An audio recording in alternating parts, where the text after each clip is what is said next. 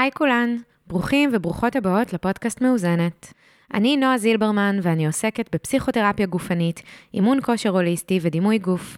גם אני, כמו רבות ורבים מאיתנו, עברתי שנים של שנאה וריחוק מהגוף שלי ומעצמי, וככל שהתאמתי את עצמי, כך גם התרחקתי מעצמי. בעקבות מסע של ריפוי הגוף נפש שלי, שממשיך לקרות גם היום ובכל יום, הפכתי לאשת מקצוע שמקדמת בדיוק את אלו. דימוי גוף ועצמי חיובי, תרפיית הנפש והאינטגרציה שלה עם גופנו, חשיבה ביקורתית על תמות תרבותיות ותיקוף החוויה האנושית והרווחת. על כל אלו אני כותבת ברשתות החברתיות, בתקשורת הכתובה, מעבירה סדנאות והרצאות ומטפלת רגשית בגישת פסיכותרפיה גופנית. בפודקאסט אנסה למתוח יריעה בין כל כובעיי, לקשר בין מחוזות אלו ולהציג את הקשר הבלתי נפרד שבין האישי לחברתי ובין הגוף לנפש. מדי פרק יארח איש או אשת מקצוע שישפכו אור על תפיסות רווחות וגישות שונות ויספרו את האני מאמינה שלהן עם סיפורי דרך אישיים וידע מקצועי. הפרק אירחתי את רותם כהני, פסיכולוגית קלינית בהתמחות, ודיברנו על טיפול נפשי ומרחק טיפולי בעידן הרשתות החברתיות. בעצם איך מדמות המטפל המסתורית שלא יודעים עליה דבר, היום אפשר לראות הרבה מטפלים ומטפלות ברשתות החברתיות, בטיק טוק, באינסטגרם, בפייסבוק, ממש עם איזושהי בקשה שתעקבו אחריהם, לשמוע את מה שיש להם לומר, גם מקצועית והרבה פעמים גם אישית. האם זה דווקא התיקון והפרוגרסיה שעולם הנפש הולך אליו, או אם אולי זה גם מביא הרבה בעיות בתוך הדבר הזה, אל המרחב הטיפולי? ואולי בעצם התשובה היא מאוד אישית, עוברת איפשהו באמצע, ואולי גם וגם. בואו נתחיל. טוב, אז זה בעצם פרק ראשון שאני מקליטה בזום, זה קצת מוזר לי, למרות שרוב הפגישות שלי עם לקוחות הן בזום דווקא, שזה מעניין כשלעצמו, אבל מוזר לי, לרוב כזה באות, יש מין גלין עם חוליו, אני מוציאה אגוזים כלואים, יש כזה, היי רותם. היי. מה נשמע? מה שלומך? שלומי בסדר, אחרי יום ארוך ונחמד. אמרתי לך, אני קצת במצב רוח כזה מצחיק בשבילי, של כאילו... לא אפתיות, אמרנו את זה מקודם, אבל כאילו דברים קצת יותר נחווים בכלילות. כן, שזה נחמד. לפעמים את יודעת, כזה אמרנו שזה משהו שהוא שונה בין אפתיות לכלילות. את יודעת, לפעמים יש לי מרצה שאני מאוד אוהבת והיא אומרת תמיד כזה, לפעמים ניתוק זה מנגנון נהדר, כזה, את יודעת, לפעמים להדחיק זה נפלא, לפעמים להיות לגמרי. במרחק מהרגשות שלנו. בכלל זה, כן, אבל זה דבר טוב. ממש. יש לגמרי לחיי האפתיות. לחייה. אמן. איך את? אני במצב רוח די טוב היום. כן, אפרופו סייקלים של וסת, אז אני בשלב של האחרי, ואז אני כזה יותר שמחה וחיונית. מהכמה דקות האלה בחודש את כזה בשיא שלך. כן. טוב, אז אחרי שהתעדכנו בסייקלים ההורמונליים אחת של השנייה, סתם, אז קודם כל, אני ממש שמחה שאת כאן, ממש. שמחה להיות פה. יש, אני מרגישה זכות שאת פה איתי. מקודם קשקשנו וככה הרעפתי, אבל אני רוצה רגע, אני תמיד מעדיפה שהמרואיינות יציגו את עצמן, ככה אני גם לא אטעה, וגם תציגי באופן שאת רוצה להציג, באופן שמתאים לך, אז אני אגיד שאני מאוד אוהבת את פועלך, ומאוד מעריכה אותך, ואת מה שאת עושה, ואת פסיכולוגית קלינית, ואני אשמח מכאן מעבר לזה, שככה תיקחי ותספרי על עצמך קצת. תודה רבה. אז אני רותם, אני מתגוררת לאחרונה בבית אורן, בחוף הכרמל, עם יוני הבן זוג שלי וגולי החתולה שלנו, ואני באמת פסיכולוגית קלינית מתמחה, כאילו בהתמחות שלי, ומנחה סדנאות ויוצרת פודקאסטים, שפת החיים על תקשורת מקרבת, הישן יותר והחדש יותר, הנוכחי הוא, מרגיש כמו בני זוג תמיד האקס, והנוכחי הוא כאבי גדילה, למרות שתקשורת מקרבת הוא לא באמת אקס, הוא עדיין קיים. פשוט לא מתחדש, לעומת כאבי גדילה, שזה הפודקאסט הנוכחי. למה, מה גרם לך להפסיק עם פודקאסט אחד ולעבור לאחר? וואי, איזו שאלה טובה. זה גם מתחבר נראה לי למה שהבנתי יותר שאני עושה בשנתיים האחרונות, שאני רוצה לעשות, זה באמת לקדם גישה שנקראת, תמיד מוזר לקרוא לדברים בשמות, אבל פסיכולוגיה הוליסטית. הבנתי שאני רוצה שתקשורת מקרבת, זה עוד ערוץ או גישה בתוך גישה רחבה יותר, שאני רוצה לקדם, להנחיח, לחקור, ללמוד בעצמי וגם להעביר הלאה. שפסיכולוגיה הוליסטית שמחברת את הפסיכולוגיה היותר קלאסית, שהיא באמת מתעסקת יותר בנפש, בעולם הפנימי ובמעמקיו של העולם הפנימי של הבן אדם, גם לגישות שיותר עובדות גם עם הגוף, תודעה, רוח, יחסים, חברה. חברה, כן. איזה שהם נדבכים שאולי ככה הפסיכולוגיה הקלאסית פחות מתייחסת אליהם במקור. כן, אם נחלי לרגע, כמובן שבתוך פסיכולוגיה זה גם מילה ממש ענקית, ויש מיליון גישות ומיליון זה. כן, כן. לגמרי. אז החלטת בעצם, ואז אמרת, טוב, נפתח פודקאסט חדש. כן, ואת העמוד אינסטגרם באמת, שכזה הלך ונהיה הערוץ המרכזי שאני מופיעה בו, לא יוצרת בו. כן. כן, אז ככה זה נולד. מהמם. אז בעצם אני הזמנתי אותך היום לדבר על טיפול נפשי, ואולי בתוכו גם עם איזושהי התייחסות למרחק טיפולי, בתוך העידן של הרשתות החברתיות, או אל מול עידן הרשתות החברתיות. ובעצם, כזה לפני שפתחנו את ההקלטה ואת המיקרופונים, אז אמרתי לך שאני מאוד, אני אולי אפילו אדייק את זה, את כאילו באיזשהו מקום, את השראה עבורי, בחיפוש שלי כסטאג'רית, גם אני סטאג'רית לפסיכותרפיה גופנית, בזרם שנקרא ביוסינתזה, ואני מוצאת אצלך וממך איזושהי השראה לאיך למצוא את הדרך שלי בתוך הדבר הזה של טיפול ומרחק טיפולי, שתכף ניגע בזה גם, ואל מול מצד שני רגע בכלל א' להיות עצמאית, אז את צריכה לקדם את עצמך, וב' גם בואי לא נתכחש, אולי גם לא רק מהמקום של לקדם את עצמי תעסוקתית, אלא גם יש לי מה לומר, ואני רוצה לומר אותו, וזה עוד כלי שעוזר לאנשים, ובעצם אמרתי לך שאת מהבודדות שאני מכירה בארץ, שככה נוכחות, זאת אומרת בטיק טוק ובאינסטגרם ועם פודקאסט, ועם הרבה אותנטיות, ועם לשים את עצמך שם בחוץ, ולגעת בכל מיני נושאים, ובאדם רגיש מאוד, ואני מקבלת מזה גם השראה, וזה גם מאוד מיוחד ושונה בנוף. אני לא מכירה הרבה פסיכולוגיות קליניות, שעושות את הדבר הזה. אולי גם בגלל, אני לא יודעת, תקני אותי אם אני טועה, בגלל איזשהו חינוך בית ספרי כזה, מהאקדמיה, של מרחק טיפולי מאוד מאוד שמור, מוחזק, משהו ככה יותר מהמקום הקלאסי, ואני מרגישה שיש היום איזושהי תנועה שקורית, שהיא עוד לא בהכרח מדוברת או קיימת עד הסוף בספרות המקצועית, אל מול הרשתות החברתיות והמרחק הטיפולי ומה זה עושה ואיך זה קורה. ואני שם באיזשהו חיפוש, אולי אפילו בלגן. אני פה באיזה מונולוג מאוד ארוך, תכף אנחנו עושה. אני מנסה ככה להרוז את זה לקראת. זה מעולה. בטח. וגם, בתוך כל הדבר הזה, בא לי גם להגיד, שגם אמרתי לך את זה כשהתכתבנו, שגם מין כזה קטונתי, מה אני רק סטאג'רית, וגם זה לא מסלול כאילו כל כך ענקיסטי ואין סופי כמו פסיכולוגיה קלינית, אז מה אני כבר יודעת, ולגעת בנושא כזה מהותי, ומצד שני, אני גם מרגישה קצת מין, אז אם אני לא אעשה את זה, אז זה לא, אם אני לא אעשה את זה, אז כאילו, זה כזה קריטי. אני מרגישה שזה קריטי לגעת בזה, דווקא כמתמחה, ודווקא כי אני לא מוצאת לזה מענה, כל כך ברור, במקומות אחרים, הכשרתיים ואקדמיים. כי מי נוגע ברשתות חברתיות? מי מדבר על זה בכלל? אבל זה כל כך חלק. ממש. וזהו, סתם, ועכשיו את, סתם. עכשיו מעניין אותי, איך זה התחיל אצלך, ואיך זה, בכלל, קודם כל, מה יש לך לומר אל מול כל הנושא המפוצץ הזה?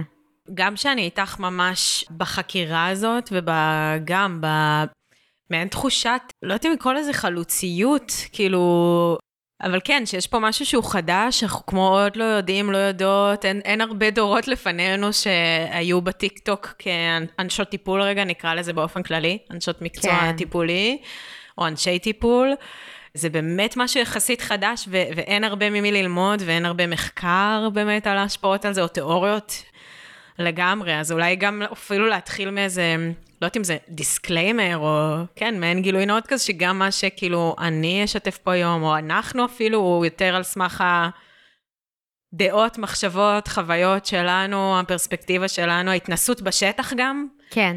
אבל זה לא... טוב שזה אולי גם כבר לוקח אותנו לגישה הטיפולית ההתייחסותית גם, שבאה ואומרת, אני גם כמטפלת, אני גם באיזשהו מקום מביאה אותי. אני לא שמה את רותם בצד, ואני דמות נקייה, אובייקטיבית, חלקה לגמרי, שהיא רק צופה מהצד בחייה של המטופלת, או מנתחת אותה, או חוקרת.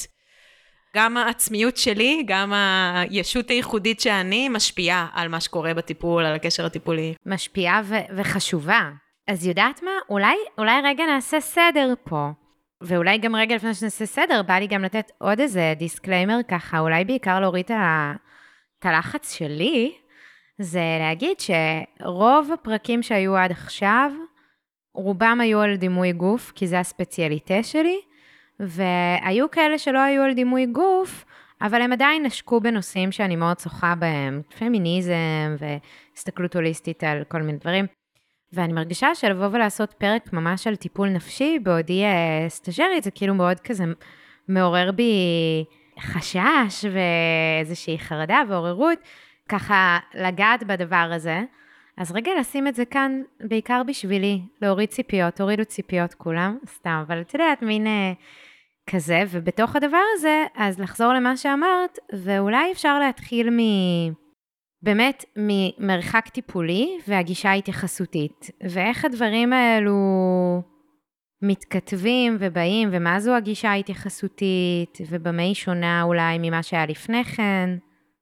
ובעצם אולי, למה אני אומרת מרחק טיפולי? כי עד עכשיו אנשי טיפול לא היו ברשתות חברתיות, כי זה היה מין אסור שידעו עליכם.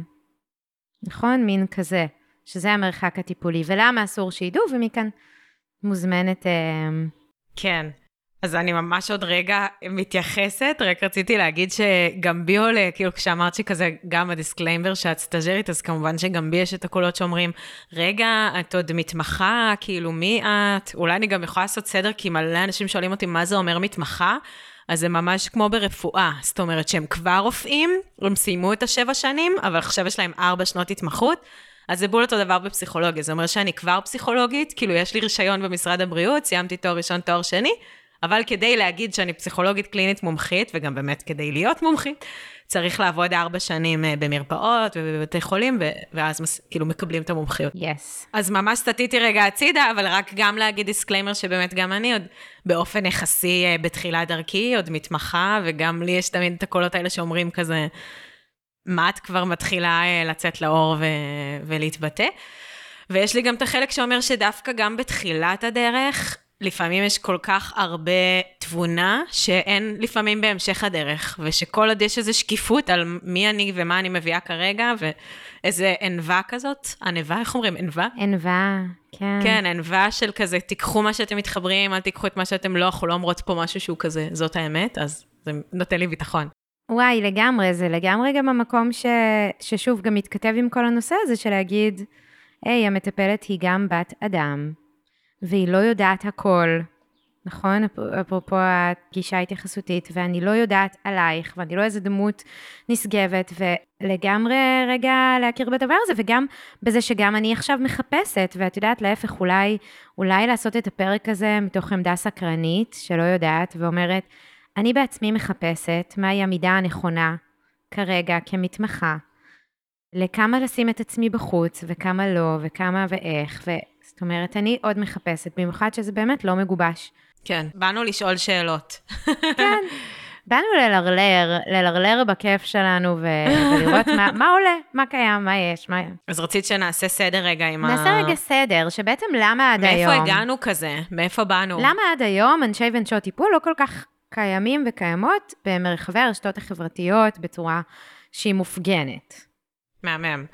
אז אני שוב אציע את ההסתכלות שלי, ויאללה, די, אמרנו את זה, אני אומרת לעצמי, אמרתם מספיק את ההסתייגויות, אבל קיצור, אז כן, אז איך שאני רואה את זה כרגע, זה כמה סיבות. נראה לי שגם אני אתחיל מהאישיות יותר, ועלה לרמות הכלליות והחברתיות יותר, כפי שאני תופסת אותן. נראה לי שברמות האישיות באמת הרבה פעמים אנשי טיפול, יש איזה מתאם כזה, שהם גם אנשים יותר, אני לא יודעת אם לקרוא לזה מופנמים, או שפחות בהכרח יש להם את הדחף הזה גם להופיע על במות ולדבר מול הרבה אנשים, כאילו לפעמים זה באמת אנשים של אחד על אחד וקשרים אינטימיים יותר, ויש להם פחות את התנועה הזאת של הרצון להיחשף, או את היכולת אפילו, את המיומנות הזאת של לדבר מול קהל ולהנחות וכזה, אז נראה לי שזה גם איזושהי סיבה, שזה לא גם עלה לי בראש באמת כל מיני, כי שואלים אותי במקום התמחות, במרפאה שאני עובדת בה, לפעמים כזה שואלים אותי כזה, מה, מאיפה יש לך אפילו רצון או ביטחון, או כאילו אנחנו אנשים כזה, כאילו לא בא לנו בכלל, כאילו... מעניין. לא בא לנו, אני לא מצאת המילים, כאילו זה לא הקטע שלנו, כאילו באנו לטפל, וזה הכישרון שלנו, כן. מעניין.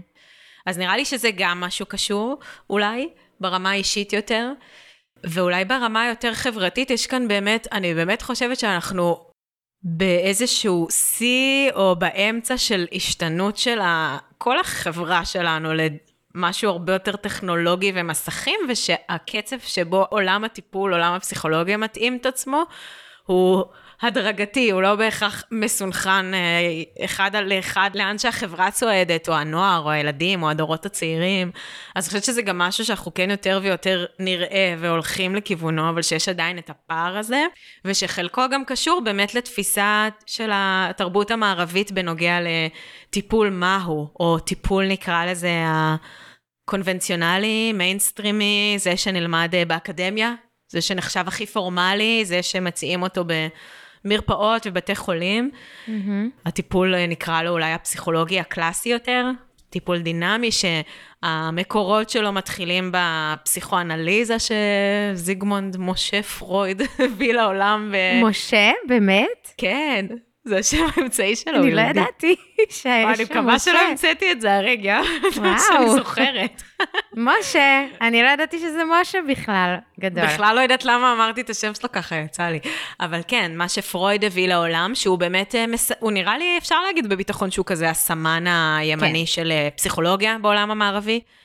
אני מדגישה את העולם המערבי, כי זה נראה לי גם חשוב לשים לב, שזה עניין תרבותי, כאילו באפריקה, במזרח, כל איך שתופסים טיפול וריפוי, הוא לפעמים שונה לגמרי, הוא לא בהכרח אחד על אחד קורסה מול קורסה, הוא לפעמים משהו הרבה יותר שבטי, מעגלי, או דתי בכלל. נכון, רוחני, השמן היה אמון על בריאות הנפש, וכו' וכו'. אז את אומרת בעצם, נתת שני היבטים, בעצם אחד את ההיבט הפרסונלי יותר, שאולי באמת יש איזשהו מתאם בין אנשי טיפול מופנמות, וההיבט השני זה באמת איזשהו שינוי בכלל בתפיסה של איך יכול לקרות ריפוי בעולם המערבי, ואולי גם זה לא כל כך עדיין הולך ביחד, האקדמיה הקלאסית, ומה שקורה בצריכה ההמונית, בצרכנות יותר נכון אולי, הצרכנות ההמונית של well-being היום עם כל ההתעוררות והתנועה שיש, בתוך הדבר הזה, חשוב גם לומר, יש המון דברים נפלאים, ויש גם הרבה דברים מאוד בעייתיים, כן? זאת אומרת, אנשים ללא הכשרות שלוקחים למסעות, ומביאים אנשים, או נותנים עצות מאוד, זה... כן. זה, יש פה גם איזושהי פריצות, אבל זה גם מביא איתו הרבה דברים טובים. כן, הידע בכל מקום, ופתאום ילדים ומתבגרים מדברים שפה הרבה יותר פסיכולוגית, ולומדים כבר בגיל 12 דברים שאולי אנשים דורות קודמים היו נחשפים אליהם רק בטיפול, אחרי כמה שנים, זה בכלל לא היה באינטרנט, או רק באיזה קורס באקדמיה. אז כן, הידע הוא בכל מקום, וזה גם מדהים, כי זה נותן כוח להמון אנשים, אבל זה גם מפחיד ומסוכן, כי לפעמים הידע הוא... מבלבל, או יכול להשתמש, כאילו אפשר לעשות שימוש לרעה בידע, אז... כן. אבל אני טועה אם להוסיף עוד קצת באמת על המקום שממנו התחילה כזה הפסיכולוגיה המערבית, שזה באמת מה שפרויד מסמל, כמובן שזה לא פרויד לבד, והיו איתו עוד שותפים ושותפות, ואחריו, אבל הוא כזה הסמל שלה נראה לי גישה יותר... קלאסית של טיפול כמשהו שהוא באמת יש בו איזשהו מרחק או איזשהו, המטפל הוא קצת טבולה ראסה כזה, בא כמו לוח נקי. שזה בעצם האלמנט הנוסף עכשיו שאת מביאה, כדי שנייה להסביר למה מטפלים ומטפלות לא נמצאים ב...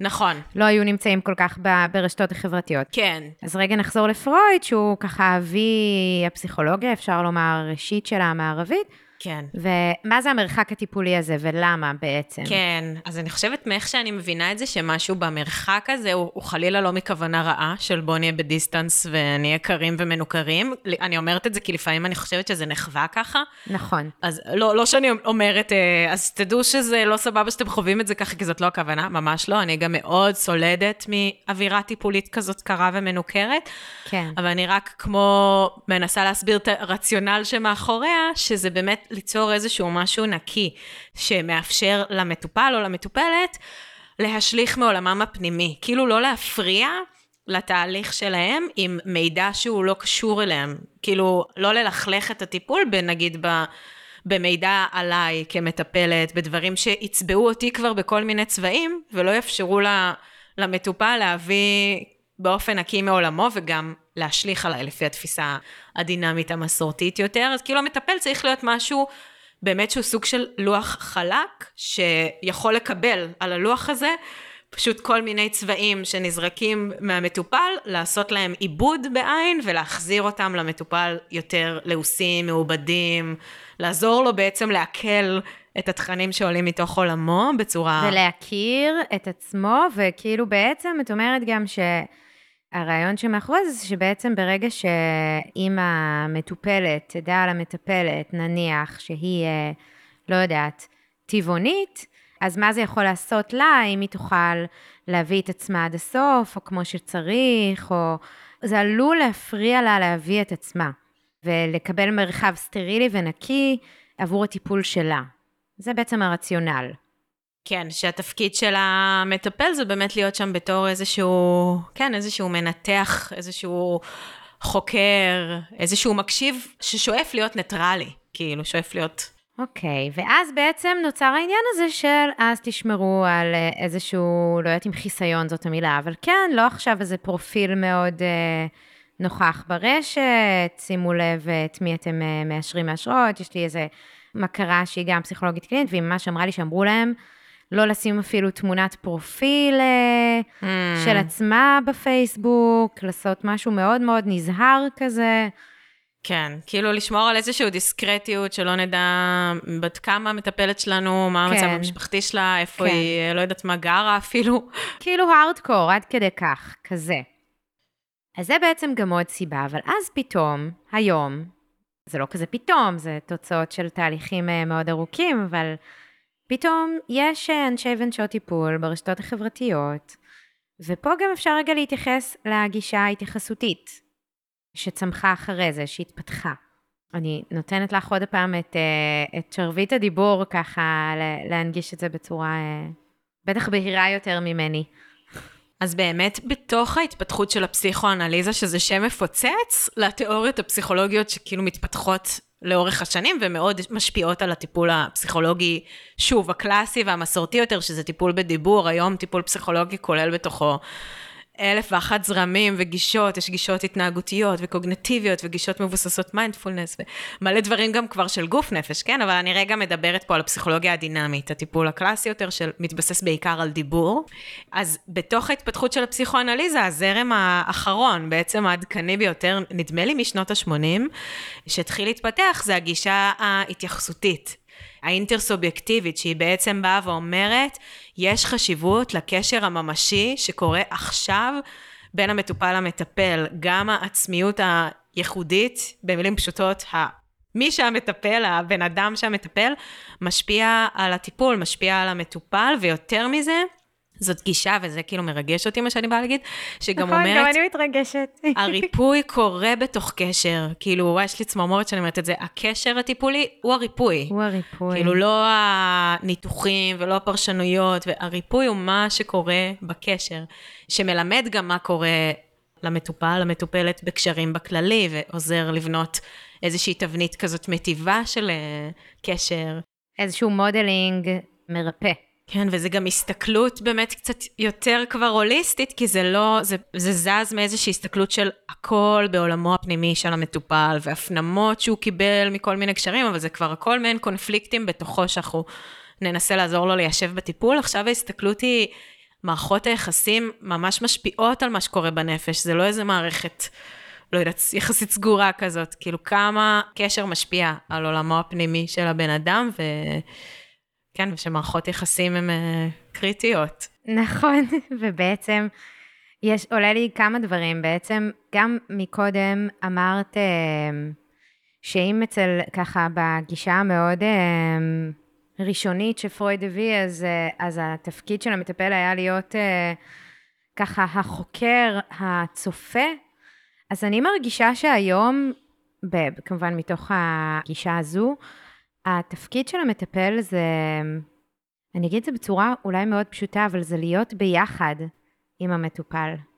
זה להביא את עצמו מתוך שאיפה ללהיות ביחד, מתוך ההכרה וההבנה שבאמת ריפוי קורה מתוך קשר. גם פצע קורה מתוך קשר, או מהיעדרו. לגמרי. אבל גם ריפוי קורה מתוך קשר. ואם פרויד טען שבעצם אנחנו מלאים בדחפים שפוגשים את החוץ, אז בעצם הזרם ההתייחסותי אומר, לא, הפנים שלנו הוא מעוצב גם על ידי המפגש עם החוץ, זאת אומרת, אם אין מפגש עם החוץ, זה לא משנה מי הוא החוץ, אם זה הזנחה ואין חוץ, או שיש חוץ לא מיטיב, או שיש חוץ שהוא מיטיב, מתוך המפגש הזה, הפנים שלנו יתעצב וגם יירפא. כן, כאילו העולם התוך נפשי מובנה במידה רבה דרך הפנמה של חוויות בין אישיות. כאילו מה שקורה בחוץ ברמה הבין אישית מאוד משפיע גם על ההתפתחות הנפשית שלי, על הצמיחה הנפשית שלי או על התקיעות והמשבר. התעצבות האישיות שלי והתפיסות שלי, את החוץ גם, והכל, הכל, הכל. אז בעצם זה רגע להפסיק, בא לי להגיד גם להפסיק באיזשהו מקום להתיימר להיות טבולה ראסה, כי אני לא. וזה גם עוד איזשהו... משהו חשוב להבין, כי זה לא רק כן. שהגישה התייחסותית זה להבין שהדברים מגיעים מתוך קשר, זה בעצם גם להבין שמהות הכל, מהות הטיפול ומהות הריפוי, זה הדבר הזה של שני סובייקטים, וזה גם מאוד קריטי וחשוב דווקא כדי לשמור על טיפול מיטיב, זה להיות במודעות. במודעות. זה לא מוריד מאיתנו אחריות, זה מעלה בדיוק. דווקא את האחריות אפילו, או לא בכך מעלה, אבל בטוח לא מוריד אותה, זה... בדיוק, כן.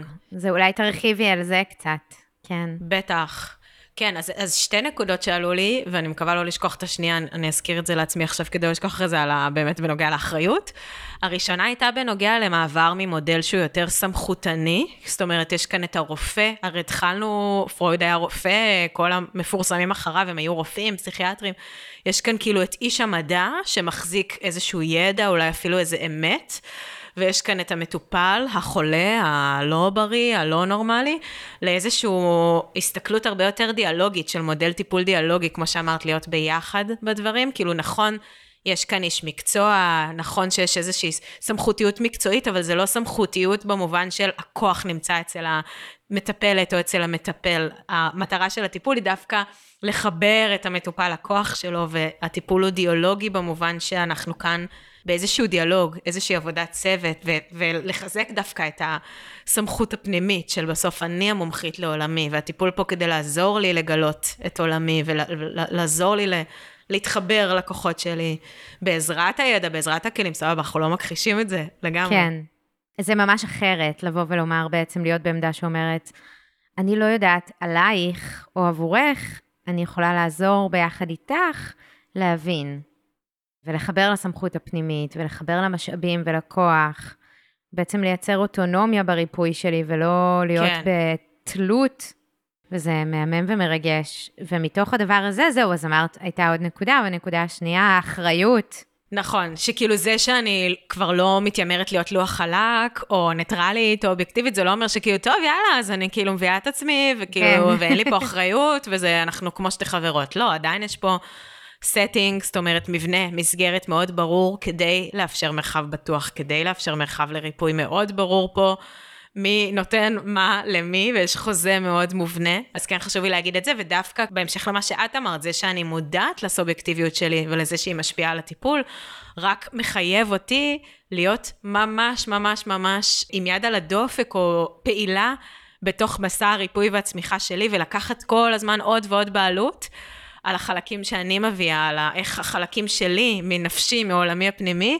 משפיעים גם על טיפולים, ולקחת עליהם בעלות, ולעשות איתם תהליך ועבודה, כאילו זה דווקא מחייב מבחינתי, מידה מסוימת, רמת מוסר עבודה פנימית מאוד מאוד גבוה. כן, כי אני כל הזמן מחויבת לחפש את הבליינד ספוטס. נכון. כאילו לחפש איך זה כשאני מגיעה מרקע של אדם מאוד מרצה, לא יודעת מה, איך זה גם מחלחל לי לתוך הדינמיקות עם המטופלים. כי אני לא יודעת מה, בודה מואר שזה, לא, כשזה מטופל, אז אין לי, הדפוסים שלי נעלמים, יוצאים מהחלון, הם פתאום אני... וזה מהמם. הכל מגיע להכל, אז איך אני מחפשת לראות את זה, לקחת על זה אחריות, לקחת על זה בעלות, להיות בהדרכה מקצועית, נותנת לזה את המקום, כדי כן להצליח לראות את המטופל, ואת המטופלת, ולתת להם את המקום, וגם להשתמש בזה כמשהו שדווקא עוזר לנו, להציע מרחב מרפא לאחרים. לגמרי, וזה גם מחזיר אותי למה שאמרת קצת בתחילת השיחה שלנו, על זה שזה לא שאת דמויות שונות, רותם שנמצאת בחדר הטיפולים, ורותם שחיה את יתר החיים שלה, וזה שני אנשים שונים. אלא את מביאה בעצם העבודה הפנימית הזו של רגע לעבוד על הדפוסים שלי, וגם כן בתוך המרחב הטיפולי באופן ספציפי, לשים לב למה אני מרגישה, למה אני מרגישה את מה שאני מרגישה. האם זה כי אני פה משליחה או מעבירה? זאת אומרת, זה גם איזשהו משהו מאוד מאוד חשוב להכיר בו, ואז אולי, אני כאילו טועה... עד איפה וכמה להרחיב, אבל כאילו אולי רגע לגעת גם במה זה העברה וכל הדבר הזה, כמו מה שאמרנו מקודם, שפרויד רצה מרחב נקי דווקא כדי שהמטופל יוכל להעביר ולהשליך, ושהמטפל יוכל להיות דף חלק שקולט את זה, אבל אם רגע נסתכל על מה שאמרנו עכשיו, אז עצם זה שאני מכירה בזה שאני סובייקט, זה גם להכיר בזה שגם אני מעבירה. אני לא חפה מזה, בדיוק כמו שאמרת, אני לא בודה. וזה שאני מכירה בזה, זו האחריות, כי זה לא שאני אומרת, טוב, סבבה, אלא אני עושה עם זה הרבה עבודה והדרכה, וכמובן, אני רגע תוהה, רגע, אולי אם באמת להרחיב רגע על העברות, או גם מפה לתת כבר איזה לינק לדבר הבא, שאולי זה ככה נוגע גם בגולת הכותרת, ברשתות החברתיות, איך מתוך המקום הזה, שמכיר בזה, שאני סובייקט, ושיש לי דעות, ושריפוי מגיע מתוך קשר, ואז אולי אני אקח גם צעד אחד נוסף, אני אגיד, וזו זכותה של המטופלת, להחליט שהיא מחפשת מטפלת שבקיאה למשל בענייני קווירס, או מטפלת שמאוד בקיאה בשיח של דימוי גוף או פמיניזם, או מטפלת שהיא בעצמה חיה או עושה דברים בנושא שעל הוריות, זאת אומרת פתאום רגע, להתייחס לחלקים בתוך האג'נדות החברתיות, כחלקים שמרכיבים גם את הסובייקט. חלקים, זאת אומרת, יש מישהו שזה נדבך משמעותי בתוכה. וזה משמעותי לה אם אנחנו מתייחסות לזה בתוך קשר טיפולי, זאת אומרת, זה הריפוי. אז שהמטפלת שם תהיה בשיח שהוא רלוונטי, שהוא קרוב, שהוא מבין, שהוא בקיא. כן.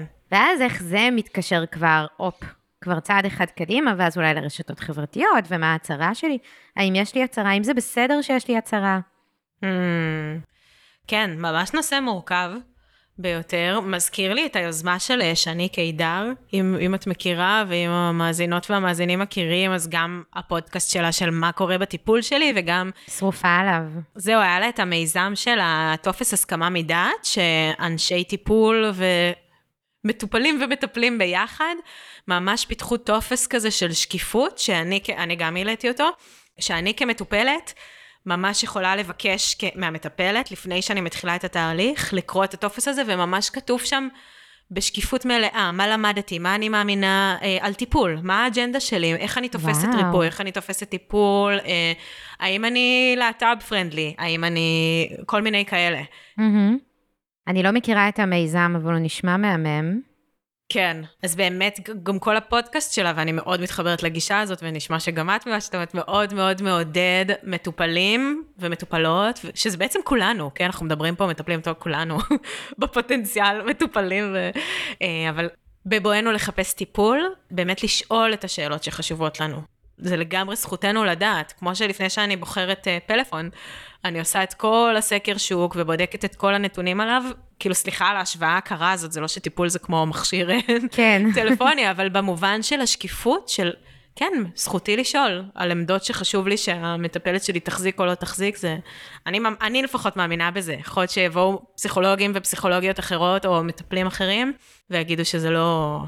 אני גם מאוד מאמינה בזה, ואני מרגישה שזה ממש פועל יוצא וממשיך, שבדיוק של הדבר הזה, של ההכרה בזה שריפוי מגיע מקשר, של ההכרה בזה שיושבים שני סובייקטים בתוך החדר, בהכרה שגם יש משמעות לדבר הייחודי הזה שאני מביאה שהוא אני, שהוא לא כתוב בשום ספר, ושהוא גם לא איזה...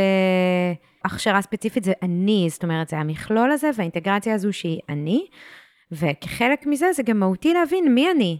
זה רלוונטי לטיפול, זה רלוונטי לריפוי, וזה לא בהכרח משהו שמחזיקים בו, זה לא משהו שמחזיקים בו בהכרח כל המטפלים, מטפלות, פסיכולוגים. ומתוך הדבר הזה יוצא בעצם העניין הזה של רשתות חברתיות. ואני עדיין שמה פה בסוגריים תהייה, האם כדאי שנרחיב על העברות לפני זה, בגלל זה. אפשר בקצרה. אז יאללה. כן, אז גם מהזווית שלי, כי אני גם לא רואה את עצמי מומחית לפסיכולוגיה של פרויד יותר, כי זה באמת פחות הכיוון שצללתי אליו בחיי המקצועיים, אבל כן, באופן כללי המונח הזה של העברה והעברה נגדית, זה מונחים שהוא טבע במקור, והעברה בפשטות זה בעצם איזושהי פעולה לא מודעת, שבה המטופל מעביר את הרגשות שלו מאדם אחד לאדם אחר, כאילו בעצם... משהו מהחיים שלי שחוויתי או הרגשתי כלפי בן אדם משמעותי בדרך כלל אחר, אני שמה למטפל עכשיו, אני כאילו מעביר את זה אליו. למשל? כן, הדוגמה הכי כאילו פשוטה, מטופל שחש כעס כלפי אבא שלו, עשוי לחוש את הכעס הזה כלפי המטפל שלו, אבל באופן לא מודע. זה לא שהוא אומר, אני עכשיו כועס על המטפל כמו שאני כועס על אבא שלי. כאילו יש שם משהו שמשתחזר. כן. והעברה נגדית זה אותו דבר רק לכיוון ההפוך, משהו שהמטפל עולה לו מול המטופל, שהוא שם על המטופל, אבל זה בעצם מאיזושהי מערכת יחסים אחרת, ובאמת, מאיך שאני מבינה את התפיסה של פרויד, מבחינתו זה איזשהו מכשול, שאנחנו צריכים, ככה צריכים להיות לוח חלק, אז כאילו המטפל צריך לזהות, ולהתגבר עד כמה שניתן על העברה הנגדית שלו, דרך האנליזה שהוא עושה בעצמו, טיפול הפסיכולוגי שהוא עושה בעצמו, שפה הוא כן מתחבר למה שאמרנו, על העבודה הפנימית. נכון. רק שהגישה ההתייחסותית לא תראה את זה כהעברה והעברה נגדית, כאילו משהו שהוא מאוד שלי או שלך והוא נפרד. יעני סטרילי לכאורה, כן. בדיוק, כי תראה את זה כמשהו שקורה פה בינינו, enactment קוראים לזה, זה המחשה בפעולה נראה לי בעברית, נכון? זה enactment, כן. כאילו משהו שקורה בינינו פה, ובטח שמעניין לחקור למה זה מתקשר בחייו של המטופל, אבל זה גם ממש קורה פה עכשיו בינינו. וזה חלק מהריפוי זה לעשות עם זה עבודה, ולדבר על זה. בדיוק. בעצם ההבנה היא שהעברות האלו זה לב ליבו של הטיפול. זה בדיוק הדבר שלשמו התכנסנו באיזשהו מקום. כי אם אני פוגשת קושי, ואני מרגישה לא אהובה או תחויה בחיים שלי, וזה משהו מאוד רווח אצלי בחיים, אז כנראה זה יגיע גם בטיפול בשלב כזה או אחר. ואם יש יכולת והסכמה להסתכל על זה, ולעשות עם זה, בדיוק כמו מה שאמרת, באותו הרגע, רגע להתבונן על זה ביחד, אז זה בדיוק מהות הטיפול. יכולת רגע לראות את זה בזמן הפעולה, מה שנקרא, בזמן שזה קורה. אבל אני כאן, שמה כאן שאלה, תוך כדי שאמרת כזה, זה הייתה התפיסה של פרויד, נראה לי שהיא השתנתה באיזשהו שלב, זאת אומרת שהוא הבין שדווקא העברות, והעברות נגדיות זה האסנס, ודווקא כן להשתמש בזה, היה שם איזה שלב, אבל עדיין הוא שמר הרבה יותר מרחק טיפולי, וכאילו זה עדיין לא היה התייחסתי, אבל זה היה מין איזשהו זרע ראשוני כזה, נראה לי. כן. נדמה, מרגיש לי, אולי אני קטונתי. אז רגע, זה כדי להבין העברות, ואז אם ניקח את זה רגע לעולם הרשתות החברתיות, שפתאום באה נועה זילברמן, אני, והיא יש לה אינסטגרם, ובו היא מדברת על דימוי גוף, ועל מיתוס היופי, ואיך זה קשור לפמיניזם, ועל הפטריארכיה, ועל איך שיעבוד היופי קשור בעצם לשליטה, זאת תקרת הזכוכית של נשים, שנעמי וולף כתבה את זה עוד אז בספר מיתוס היופי בשנות ה-80, אני קלירלי מביאה פה אג'נדה, מאוד ספציפית אפילו, נישתית עדיין אפשר לומר, ואז רגע, אז מה קורה? איך זה מתכתב עם העברות, ואיך זה עובד עם... אז אני אשאל אותך אולי גם איפה זה פוגש אותך, ואיך את רואה את זה, בין הגבול הזה של מצד אחד שקיפות, והכרה בסובייקטיביות שהיא... אנחנו מטפלים, מטפלות, וכמה זה חשוב, אפילו חלק מהאתיקה המקצועית, לבין השמירה הזו על מרחב בטוח, ובאמת לאפשר למטופלת להיות במלואה עד כמה שניתן.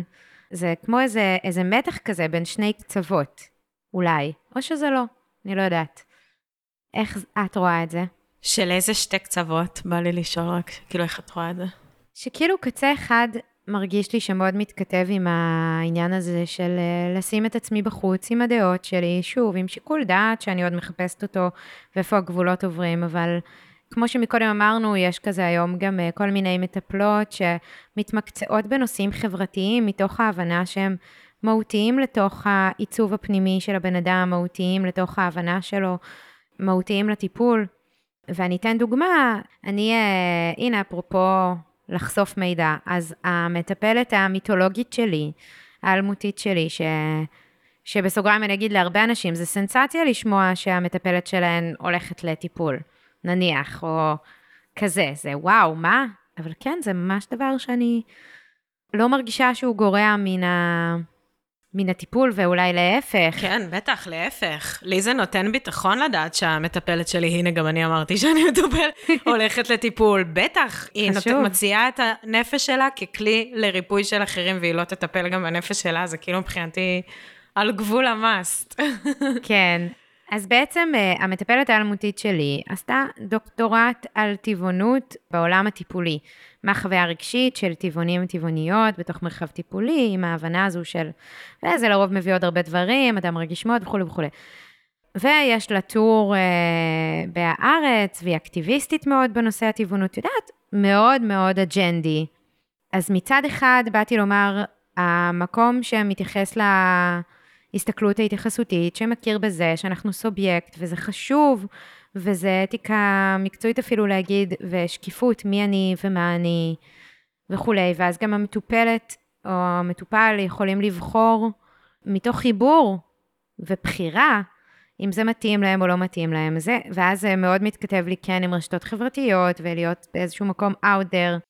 הקוטב השני זה איפה בעצם הגבולות עוברים, מי מחליט איפה הם עוברים, מתי ידע על המטפלת שלי יכול אולי לפגוע לי בטיפול? מתי אולי לראות דברים ברשתות החברתיות, או להיות חברות בפייסבוק, או היא עוקבת אחריי באינסטגרם, היא רואה את הסטוריז שלי? מתי זה יכול להיות אולי בעייתי? ואני מרגישה שבתוך המקום הזה, אני מאוד בחיפוש. באופן אמיתי, אני אומרת, אני בחיפוש. האם אני יכולה להעלות רק דברים שקשורים לאג'נדה בהתכתבות מקצועית ולמקצועיות, או האם אני יכולה גם לפעמים להראות שלא יודעת, חגגתי יום הולדת, למשל. והמקום הזה הוא גם קצת מתערבב, גם ברמת הדעות וגם ברמת החיים האישיים, ואיפה הגבול עובר ומתי זה עלול להזיק. אלו נראה לי הקצוות שאני מדברת עליהם. כן, זה באמת נושא ממש מורכב, ונראה לי שכולנו בלמידה שלו גם כחברה, ובאמת יש לזה יתרונות וחסרונות. אני אנסה להגיד כל מיני מחשבות, ולארגן אותן לכדי איזה משהו מסודר, אבל כאילו חלק מהמחשבות שלי בנושא, זה, או העמדה שלי בנושא, זה שלשם העולם הולך, יש לזה יתרונות, שוב, יש לזה חסרונות, אבל נסתכל על דורות צעירים ועוד יותר צעירים ועוד יותר צעירים, הם עוד יותר במדיה החברתית בגדול. אז בי יש חלק שאומר, אם הם שם, אז בואו נביא לשם גם תוכן שבתקווה אמור לעזור להם להרגיש יותר טוב, ולדעת יותר איך לעזור לעצמם, ולדעת יותר על הנפש ועל הגוף שלהם, ועזרה עצמית. אז זה גם גישה אחת שנותנת לי לפחות מוטיבציה, וגם כן איזשהו רצון להיות רלוונטית, כאילו to cater, להתאים את עצמי, להתאים את עצמנו, כתחום הטיפולי, למציאות המשתנה, ולהמשיך להיות רלוונטיים, כאילו, יש בי חלק שאומר, לא באתי להתווכח עם אף בן אדם, שיבוא ויגיד לי את הבעיות, ואת המורכבויות האתיות אפילו, ואת הסכנות שבהימצאות של מטפלים ומטפלות, או שלי במדיה, אני לא מתווכחת איתו, רק מהן בא לי להגיד לו, אבל אני לא רוצה גם שנהפוך להיות תחום שהוא כל כך רחוק מהמציאות, שהוא גם הופך להיות לא רלוונטי. ולא נגיש. כן, ולא נגיש ולא רלוונטי, כי הדורות יותר ויותר מתרגלים, שכן, הם יכולים לפני זה קצת לדעת על המטפלת שהם בוחרים, ואפילו על הפסיכולוגית שהם בוחרים, מאיפה היא, לא יודעת, קצת על הסגנון חיים שלה, זה משהו שהוא כאילו כמעט הופך להיות כבר דרישה. היום שבן אדם מחפש טיפול, הוא פותח את הרשתות החברתיות של המטפל, כדי קצת להתרשם ולהתחבר. שוב, יש לזה יתרונות, יש לזה חסרונות. בסוף אני לא בטוחה שיש לזה רק חסרונות גם, כאילו יש בזה גם יתרון, שאני יכולה לבחור מישהי שתתאים לי. אולי זה יכול לחסוך הרבה כאב של חוסר התאמה. אני שומעת אין סוף סיפורים על אנשים שבילו שנים, בטיפולים שלא היה להם טוב בהם, או שלא התאים להם, או שהם בדיעבד הרגישו שכל הזמן יש שם איזו התנגשות כזאת לא מדוברת, אפילו בין אג'נדות. כאילו יש בחלק שאומר, מה הבעיה אם לבן אדם ממש חשוב שהמטפל שלו יהיה טבעוני? מדהים, אז שימצא מטפל טבעוני, או אם הוא הרגיש שהמטפל שלו כל הזמן שופט אותו על זה שהוא טבעוני, אני סתם עכשיו עם דוגמה מומצאת. כן. אז איזה יופי שהיום הוא יכול לדעת את זה מראש, וללכת לסביבה בטוחה שבה גם המטפל באותה אג'נדה, כאילו אין אם זה, בעיניי, אין אם זה בעיה, שוב, אני יודעת, אני שומעת קולות של מדריכים שלי, שיגידו דווקא אם הבן אדם טבעוני, אולי הוא צריך מטפל לא טבעוני, כדי שלא תהיה שם יותר מדי השלכה מצד המטפל, שגם הוא טבעוני, כאילו שהדמיון בין המטופל למטפל, יכול להיות גם בעייתי טיפולית, שלא תהיה הזדהות גם מדי. כן, שהמטפל הצליח לעשות את זה, כן, הפרדה בריאה, של לראות את המטופל, ולא להשליך את עצמו יותר מדי עליו. אבל בא לי להגיד, כאילו, גם שמשהו, אני חושבת שמשהו בעמימות שפעם הייתה, שכאילו אני לא יודעת כלום על מה המטפלת שלי חושבת, מה קורה איתה. אני באופן אישי, אפילו אני אגיד עליי רגע, לא ברמה התיאורטית, לי זה היה נחווה כאיום קצת בטיפולים. זה שאני לא יודעת, כל הזמן שם אותי בחרדה של לנחש, רגע, יכול שהיא ביקרה אותי עכשיו, זה היה ביקורת, רגע, היא מסכימה איתי, היא לא מסכימה. אז אני לא אומרת שטיפול צריך להיות ויכוחים ודיונים מצודק, ממש לא. אבל אני חושבת שדווקא זה שיש קצת יותר פתיחות וקצת יותר שקיפות, זה גם משהו שאנחנו ממש זקוקים לו כדי להרגיש בטוחים. נכון. ושזה, שיש דווקא משהו בלהרגיש את האנושיות של המטפלת שלי, טיפה, לא באופן לא מותאם, שוב, באופן, זה אולי הגבול הדק הזה, אבל משהו בלהרגיש שהיא בן אדם גם, גורם גם לי להרגיש שאני יכול להיות בן אדם מולה, ושגם אני בן אדם, ושגם כאילו זה שגם היא מתמודדת עם דברים. כן, זה גם רגע לחזור לנקודת המוצא שסוברת שריפוי מגיע מקשר. אז אם אין בן אדם מולי, עם אנושיות, עם הייחודיות שלו, אז איך יכול להיות קשר בעצם גם? כן, לגמרי.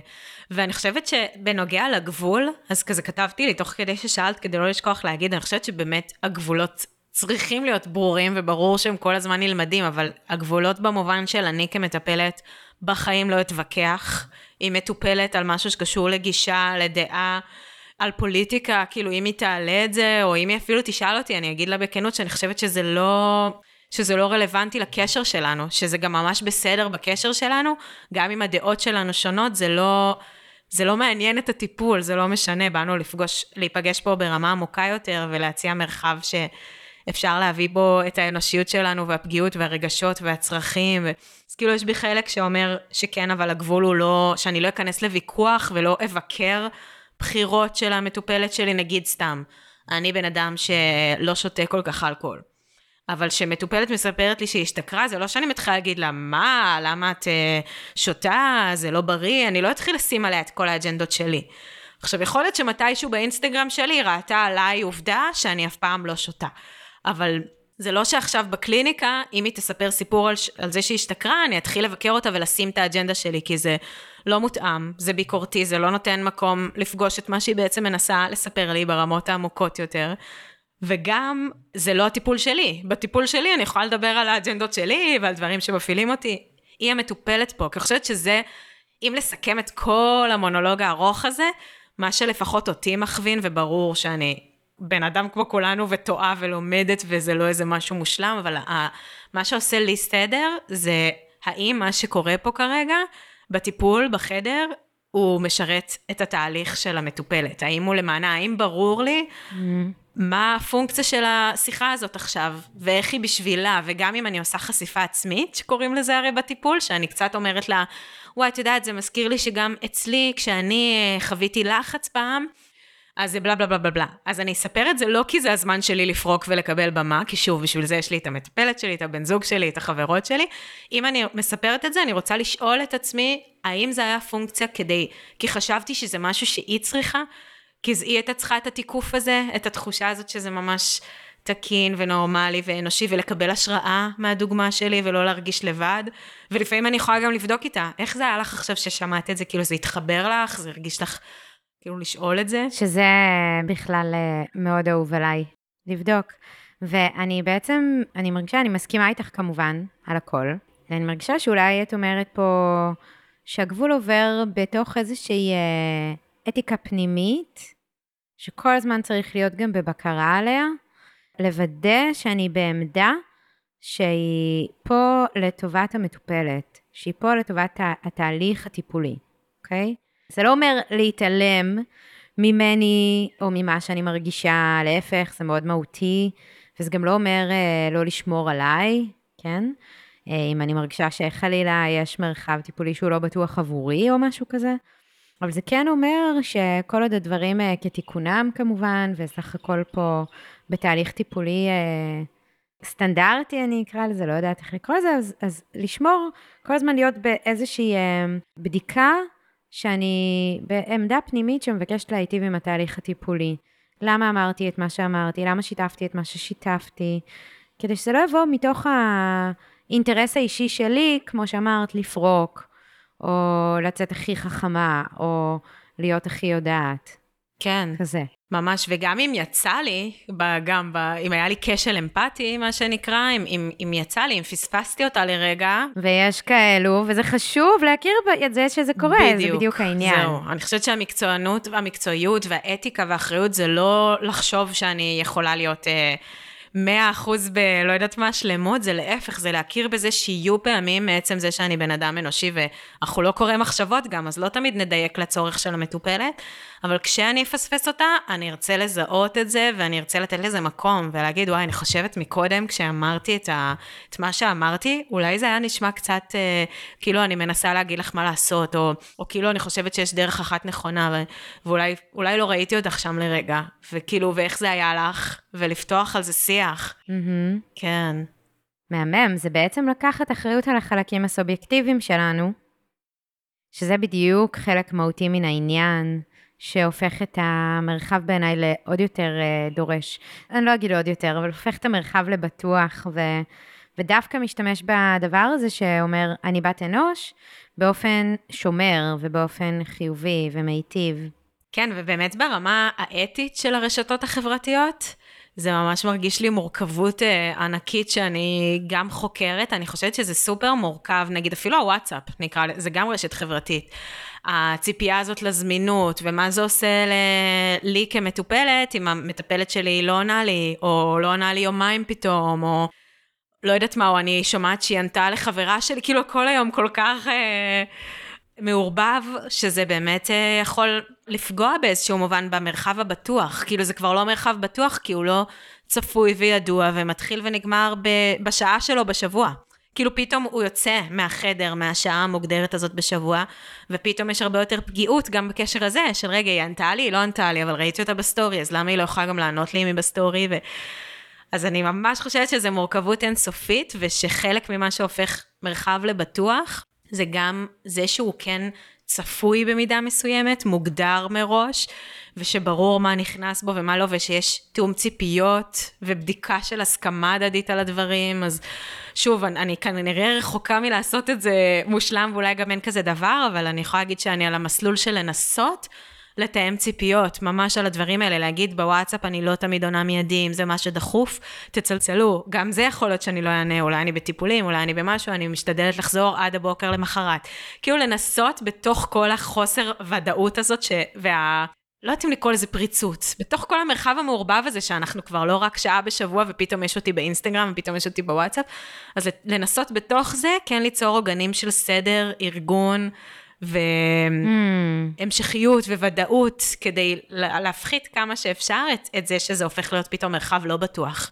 שרגע, אם היא לא ענתה לי, מה זה אומר שהיא לא אוהבת אותי, ולא אכפת לה ממני, וגם לדבר על התכנים האלה שעולים, כי הם כנראה לא עולים רק בהקשר הזה. כי הם לא עולים סתם, וכנראה זה לא רק כאן, ואז אפשר רגע לדבר על זה, והנה זה חלק מהטיפול, וזה חלק מהקשר, אבל את נתת פה משהו מאוד מהותי, שאני לגמרי לוקחת אותו עכשיו איתי, להגן עוד דברים כאלו, זאת אומרת, כמו העניין הזה של הזמינות, ושל וואטסאפ, ואם ראיתי בסטורי, ומה זה אומר, ואם העליתי סטורי ולא עניתי בדיוק בה, אז זאת אומרת, רגע להגן, אולי עוד כמה כללי סטינג אפשר לקרוא לזה, אני לא יודעת אם כללים זה מילה קשה, אבל... קווים מנחים כאלה. קווים מנחים של סטינג, שזה בעצם ההחזקה של המרחב הטיפולי, כי המרחב הטיפולי השתנה וגדל. אז יש גם צורך לתת עוד קווים מנחים, וזה בהחלט משהו מעניין לצאת איתו מתוך השיחה שלנו, עבורי. את יודעת, אמרת הרבה על העניין הזה של המרחבים, זאת אומרת שיש גם את הסטורי, ויש את האינסטגרם, ויש את הוואטסאפ, וכן זמינה ולא זמינה, שזה עוד אלמנט שבכלל אפילו לא חשבתי עליו כשרציתי לדבר על הדברים. אבל אז פתאום גם, את יודעת, עולה לי, זה אולי קצת לחזור אחורה, טיפה, אני טועה אם רלוונטי להעלות את זה, פשוט זה הייתה איזושהי דוגמה שככה מאוד נשארה בי, שקרתה לחברה שלי. ואפרופו כמה, איפה הגבול עובר גם בתוך כאילו חשיפה? כאילו, מקודם אמרת שכשאת מספרת משהו בתוך פגישה, בתוך מפגש טיפולי, אז מאוד חשוב לשים לב שאני משתפת באמת לטובת התהליך הטיפולי. כן, ושזה קצר, זה לא עכשיו סיפור, זה כזה דוגמה. כן. כן, זה משרת משהו שהוא לא אמור להיות עכשיו לאינטרס האישי שלי, אוקיי? ואני תוהה בתוך הדבר הזה, אם אנחנו מבינות שבכלל הסטינג התרחב, המרחב הטיפולי נהיה יותר גמיש ויותר רחב, זאת אומרת באיזשהו אופן, אז גם הדבר הזה, זה שוב פה המקום של כמה אני משתפת ולטובת מה אני משתפת, הוא גם מתחיל טיפה אולי להתבלבל, ובתוך הדבר הזה, כמה אפשר באמת בכלל להיות עם יד על הדופק, לכמה או מה מתוך כל מה שאני משתפת זה לטובתי, או מה מתוך זה לטובת הציבור, ומה שנדמה לי שהוא לטובתי לכאורה, כמה הוא עדיין קריטי ורלוונטי בתוך הסתכלות סובייקטיבית, ההתייחסות, זאת אומרת ההסתכלות ההתייחסותית שאומרת עצם הסובייקטיביות שלי היא משנה. ומפה אני מעלה איזשהו, ככה, סיפור ששמעתי, שקרה לחברה שלי, שהיא והבת זוג שלה המון שנים ביחד, מגיל מאוד צעיר, בהתחלה לא היה שיח על ילדים, אז הגיעה העת, ופתאום אחת רוצה, אחת לא רוצה.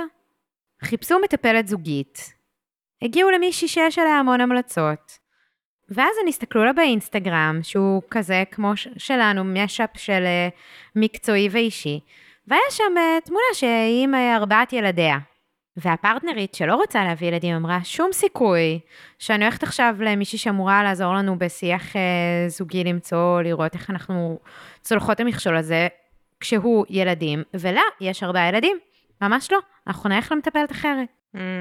ופה אמרתי, וואלה, איזה מהמם, באיזשהו מקום. אמרתי, וואלה, איזה יופי. היא יכלה לרגע לראות מי המטפלת, קצת כמו שאמרת קודם, מה היא, מי היא, כמה ילדים יש לה, או בערך מה ההוויה שהיא מקבלת ממנה, ולהגיד וואלה זה מרגיש לי לא מתאים, או לא בטוח עבורי, או לא מיטיב עבורי. והדבר הזה זה רגע המקום ששוב פעם, לפעמים אני מרגישה שאולי אני משתפת דברים והם כאילו אוי לא, זה יותר מדי, אוי, זה היה אישי מדי, במיוחד שהעמוד שלי בכלל היה כמאמנת כושר, כאקטיביסטית, ועכשיו הוא נהיה של פסיכותרפיסטית בשנה האחרונה, אז יש גם דברים מפעם, וכמה הדבר הזה, הרבה פעמים גם יכול להיות שנדמה לנו שעשינו טעות, אבל אולי בכלל לא. כן, באמת אי אפשר לדעת, זה ממש... כן, זה ממש כל דבר אני רואה בו כזה את היתרון ואת החיסרון, שמצד אחד, כן, איזה יופי שאני יכולה יותר לסנן ויותר להכיר מראש את האשת מקצוע שאני הולכת אליה, ומצד שני זה גם אולי קצת יכול להיות לפעמים איזה פספוס, שאולי אם לא הייתי יודעת הפרט הזה עליה, אז הייתי הולכת אליה וזה בכלל לא משנה הפרט הזה, ואולי המטפלת הכי מדהימה שהכי מתאימה לי, אז זה קצת כמו בכללי החיסרון של המדיה החברתית, שהיא כן מעוררת בנו הרבה שיפוטים, ואנחנו מניחים הרבה הנחות על אנשים. נכון. זה באמת ממש שאלה. כאילו יש בי איזה, אולי איזו אמירה קצת, לא יודעת, רוחנית ולא מחוברת לקרקע, אבל כאילו אני מנסה להגיד לעצמי שבסוף מי שאמור להגיע אליי, מגיע אליי. ומי שלא, כאילו שאין כזה דבר באמת, שבגלל שאולי ראו שיש לי חתולה, והם לא אוהבים חתולים, אז לא יודעת מה, הם לא יבואו, כאילו אוקיי, אז מזל שיש מלא מלא מלא מטפלים ומטפלות, ובסוף כאילו כל אחד ימצא את המרחב שמתאים לו, אבל לא יודעת אם זה באמת, זה לא מרגיש לי תשובה מספיק רצינית לסוגיה המורכבת הזאת. למה? אני מרגישה שהיא תשובה נהדרת. אני אקח אותה ואני ארחיב אולי לאיזה מין משהו של, את יודעת, גם אם אני, אפרופו שאני כידר, אז היה לה שם פרק על טיפול פמיניסטי, שזה מאוד מאוד נוגע, נושק ומתכתב עם מה שאנחנו מדברות בו עכשיו. כן. בעצם. והייתה לה שם אורחת, וואי, זה בושות גדולות שאני לא זוכרת את השם, כי הייתה מאלפת. לאה חביף. לאה חביף, נכון, וואי, היא הייתה... נכון, זה פרק מדהים. מרתקת ומבריקה, ואני, כן, ממליצה ממש על הפודקאסט הזה, ועל הפרק הזה בפרט. אז היא אמרה שם משהו של... לאה חביף אמרה, נדמה למטפלים שהמטופל לא יודע עליהם, אבל האמת היא שגם מספיק מעצם החזקת הגוף והלבוש. ומספיק שיש לי נזם באף, ואני מדברת באיזה ז'רגון מסוים. והסנדלים שלי, בדיוק.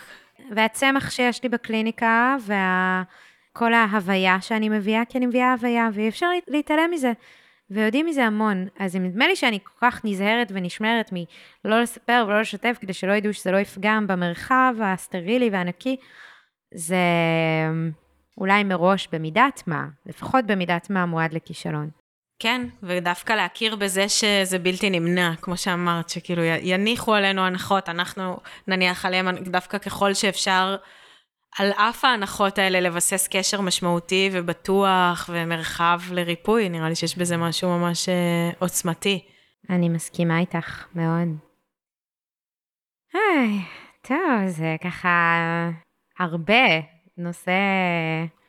מאוד רחב, ואני, ככה אנחנו בקרוב צריכות לסיים, אבל בא לי להגיד שזה מאוד מעניין, וממש כמו שככה אמרנו, אני, הנה אפרופו חתול, הנה החתולה שלך בזום. רואים אותה? גדול. חמודה, כן. חולי פה על הברכיים שלי, והחתולה שלך שם מסתובבת. אז אני אומרת שזה באמת איזשהו משהו שהוא מאוד אישי. בא לי ככה לצאת ולומר, זה מאוד אישי. וריפוי הוא אישי. לכל אחת ואחד מתאים משהו אחר. כן, ממש. וכן, ואם יש לך צורך שלא תדעי על המטפלת שלך, אז יש עוד המון מטפלות ששומרות על איזושהי חזות הרבה יותר שמורה. זאת אומרת, לא משתפות ולא בעמודים ולא בטיקטוק ולא באינסטגרם ולא מספרות אג'נדות. ואם זה מה שמיטיב איתך, אז נפלא. ויש לזה יתרונות, כן. נכון. אז איזה יופי שיש גם את המגוון הזה. כן. בעצם, אפרופו סובייקטיב, אפרופו התייחסותי, אז שלכל אחת מתאים משהו אחר, ואם את צריכה לדעת על המטפלת שלך, אז שיש גם אפשרות כזו. בדיוק, שכמטופלת גם לשים לב, אם מתאים לי להיות אצל מטפלת שהיא גם במדיה, אם זה יפעיל אותי מדי, לא יודעת אם זה יהיה לי... too much מכל סיבה שהיא סופר לגיטימי, ואם להפך מאוד חשוב לי דווקא שהיא תהיה דמות שנמצאת גם במדיה, ושתהיה לי את הגישה הזאת אליה, אז מעולה, וגם כמטפלת, כמו שאמרת, איזה מדהים שיש את הגם וגם הזה, גם מטפלות שהן במדיה, גם מטפלות שהן לא במדיה, כדי שלמטופלים ומטופלות תהיה יכולת לבחור, או זה או זה, גם זה וגם זה, אז לגמרי. ואני ככה, לפני שנסיים, לשאול אם יש לך אולי עוד איזה משהו להוסיף, ואולי... אולי אפילו איזשהו ככה טיפ, אני הרבה פעמים מסיימת את הפרקים שאני מבקשת מהמרואיינת לתת איזה טיפ למאזינות, אולי למי שמחפש את טיפול, למי שמתבלבלת שם בתוך המרחב הענקי הזה, שגם נתווסף אליו עכשיו הרשתות וזה, אז אם יש לך איזה משהו ככה לתת, איזו עצה לדרך. למי שמחפשת ונאבדת אולי בדרך הזאת שלה לחפש את הטיפול, אז גם אולי קודם כל שליבי איתכם, שזה באמת יכול להיות מציף בכללי בימינו, לבחור משהו, למצוא משהו מתוך כל השפע האפשרויות, זה מאוד מאוד מבלבל. ואני באמת חוזרת כאן למה שדיברנו על העניין של ההסכמה מדעת, של אני כמטופלת, אני כאן הצד המקבל שירות, נכון, המבקש שירות, אני הלקוחה, ובאמת זכותי לשאול שאלות, זכותי לדעת, זכותי לשאול את המטפלת מה היא למדה, איפה היא למדה, לקרוא על הדברים שהיא למדה, לראות אם זה משהו שמדבר אליי גם, לשאול אותה איך היא רואה טיפול, איך היא מאמינה, מה היא מאמינה שקורה בטיפול, מה הולך לקרות בטיפול הזה, מה לא הולך לקרות בטיפול הזה, אם מדברים, אם עושים גם תרגולים, אם יש בו מגע, אין בו מגע, אם יש, אפשר לתקשר איתה בין פגישות או אי אפשר, הרבה פעמים הדברים האלה עמומים וצריך כזה לנחש. וגם נורא מפחדים לשאול, יש פחד נורא לשאול. כן, אז בא לי להגיד אפילו שבעיניי זה גם ממש לגיטימי לשאול את המטפלת בתוך טיפול למשל גם, ואיך את מרגישה כלפי זה, או להגיד אני כרגע מרגישה דחויה, או אני כרגע מרגישה, זאת אומרת להביא ממש את החוויה הרגשית שלך מולה כבת אדם, ולא לפחד להביא את זה, כי זה הרבה פעמים ממש הריפוי עצמו, העבודה עצמה, וגם זכותך המלאה. רגע, להביא את השאלות האלו, גם יותר אישיות. כן, ולדעת שזה באמת אחריות של הדמות המטפלת, שהמרחב הזה יהיה בטוח ורגיש ומותאם עבורך, ולאפשר לך את המקום באמת להביא את עצמך במלואך, ולהזמין אותך לשם, כן. רותם, היה לי לעונג, ממש. תודה רבה רבה על תבונתך.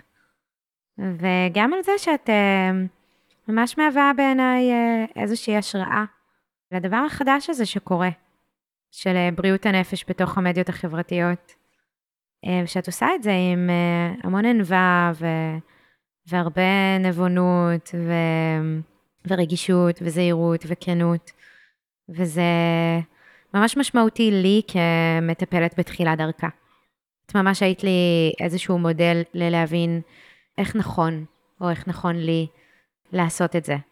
כן, אהבתי את האיך נכון לי, כי אני גם מרגישה שגם האיך נכון לי הוא כל הזמן משתנה, כי זה באמת חקירה, וזה חדש, וזה יש בזה משהו באמת מפחיד. נכון. כן, אז גם אני מרגישה שאני כזה מעין לא יודעת מה אני עושה, אני מעין מנסה ומקווה שזה בעיקר שואלת שאלות כדי להיות באחריות, ולא באוטומט, ולא כאילו להיות שם עם שאלות, ועם הרבה הרבה הרבה כזה צניעות וענווה, ולא לדעת, נראה לי זה אולי הדבר הכי אחראי, זה לא לדעת. כאילו, נכון. לא לחשוב שאני יודעת שאני עושה את זה נכון, ואז סביר שאני מפספסת מלא דברים, שאולי אני חס וחלילה עלולה לפגוע לא יודעת מה. בעצם את שומרת על העמדה הטיפולית, גם כשאת מחוץ לחדר הטיפולים. מנסה, כן. כן. ממש, טוב, אני מקווה שזה היה מועיל ונתן ערך למי ששמעו ושנהנתן. אני מאמינה שכן. אני נתרמתי מאוד, אני לא יודעת מה עם היתר, לי זה מאוד עזר. ספרו לנו אם תרצו, אני אגיד באמת גם בשבילי שזה מרגיש הרבה יותר בוסרי כזה, שבדרך כלל שאני בפודקאסטים, אז זה כאילו כמו שאת אמרת, זה נושא שאני יותר שוחה בו, ויש לי בו הרבה, לא יודעת מה, ניסיון אישי ומקצועי, ופה זה הרגיש ממש שזה אומץ כזה של הגעת בנושא מורכב, שהוא גם אצלנו, כאילו בחקירה ובשאלות, אז תשתפו איך היה. לגמרי, זה גם לא איזה נושא שהוא כאילו, כמו שאנחנו דיברנו על דברים אחרים, שנורא קיימים. הם קיימים, יש תיאוריות, יש ספרות, כאילו זה לא. אז, yes. Amen to that. להסכים לא לדעת ולהמשיך לחפש. ממש. טוב, יקירה, תודה לך, תודה רבה. תודה שהייתן איתנו. באם אהבת או אהבת את הפרק, מוזמנים עוד לשתף אותו איפה ועם מי שנראה לך שתתרם ממנו.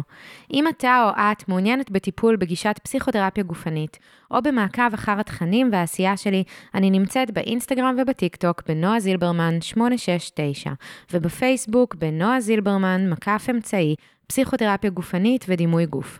לינקים נמצאים בתיאור הפרק. פרק יוצא 1 לחודש, מוזמנים עוד לעקוב ולעשות סאבסקרייב, נתראה בפרק הבא.